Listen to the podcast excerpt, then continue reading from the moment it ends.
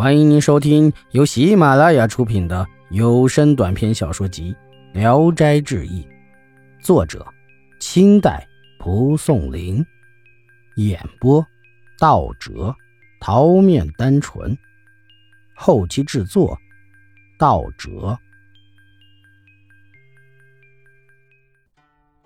橘树，陕西的刘公是兴化县的县令，有一个道士。来献给他一棵栽在盆里的小树。县令仔细一看，原来是一棵纤细如纸的小橘树，他不喜欢，不想接受。刘公有个小女儿，这时才六七岁，正好那天过生日。道士说：“这盆小树不足以供您赏玩，姑且送给女公子，祝她福寿吧。”于是刘公便接受下来。女儿一见这棵小橘树，非常喜爱，把它放在自己的闺房里，早晚护理，唯恐它受到损伤。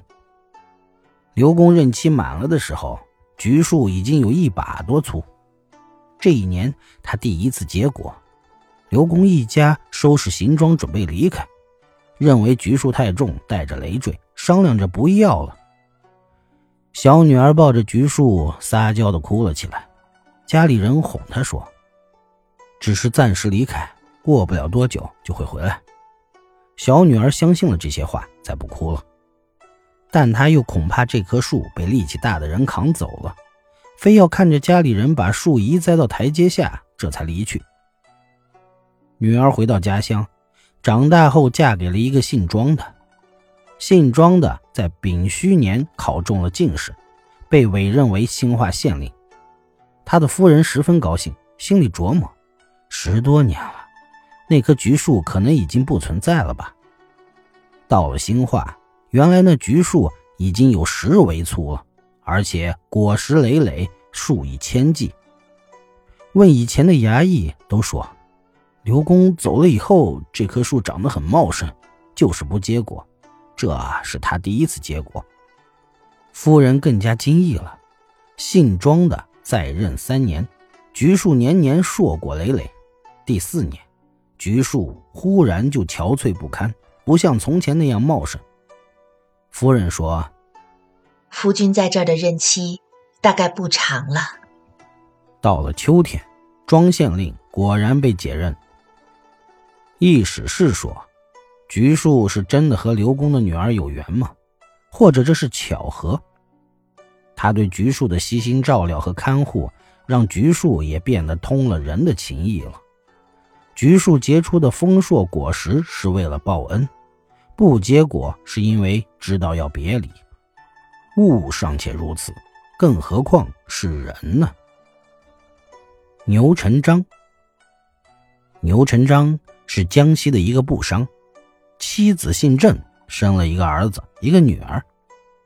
牛成章三十三岁时病死了，儿子牛忠当时才十二岁。女儿不过八九岁罢了。母亲不能守节，卖掉了家里的东西，改嫁而去，留下兄妹二人难以生存下去。牛成章有个叔伯嫂子，已经六十岁，孤独一人，没有依靠，就收留了两个孤儿一块生活。几年后，老太太去世了，家中生活更加困难。牛忠渐渐长大，想继承父业，但苦于没有本钱。这时，妹妹嫁给了一个姓毛的商人，家中很富有。她哀求丈夫借几十两银子给哥哥。牛忠跟着别人去了南京，途中遇上了海寇，身上带的钱都被抢光了。他没办法回家，只好到处流浪。一天，偶然走进一个当铺，见铺主极像他的父亲。出来后，秘密访查打听。姓氏名字都和父亲一样，牛忠十分惊讶，不明白其中的缘故，只是每天在当铺旁边转来转去，暗地观察那铺主对他有没有反应。铺主对他却毫不理会。牛忠经过三天的观察，铺主的说笑举动真的是自己的父亲，一点都不错。当下又不敢拜认，就向铺中的佣人自我介绍。请求以同乡的身份到铺中去做佣人。立好契约后，铺主看他的姓名、家乡驻地，似乎心里有所触动，问他从哪里来。牛忠哭着说出了父亲的姓名。铺主听后怅然若失，像有心事一般，待了很久，又问：“你母亲好吗？”牛忠又不敢说父亲死去，委婉的回答说：“父亲六年前外出经商，至今还没有回家。母亲改嫁，幸亏有伯母抚育，不然早就埋到山沟里了。”铺主十分悲惨的说：“唉。”我就是你的父亲呀！于是父子拉着手，悲哀万分。随后，父亲领他到内室拜见后母。后母姓姬，三十多岁，没有生育。牛忠来到，他很高兴，在内室设宴招待他。自从牛忠来到之后，牛成章始终闷闷不乐，就想回老家一趟。妻子担忧铺中没人照管，没让他走。牛成章便带领儿子处理铺里的事务。过了三个月，他把铺中所有的账册托给儿子，自己急忙整理行装回了老家。父亲走后，牛忠把父亲已经去世的实情告诉了后母。后母听了很吃惊，说：“他经商来到这里，过去和他交往的好友留下他开了这个当铺，娶我来已经六年。”怎么说他死了呢？牛忠又详细叙说了一遍，二人都产生了疑念，不明白其中的因由。过了一天一夜，父亲从老家返回来，手里拉着一个妇人，头发乱蓬蓬的。牛忠一看，原来是自己的亲生母亲。牛成章揪着他的耳朵，跺着脚大骂：“为什么抛弃我的儿子？”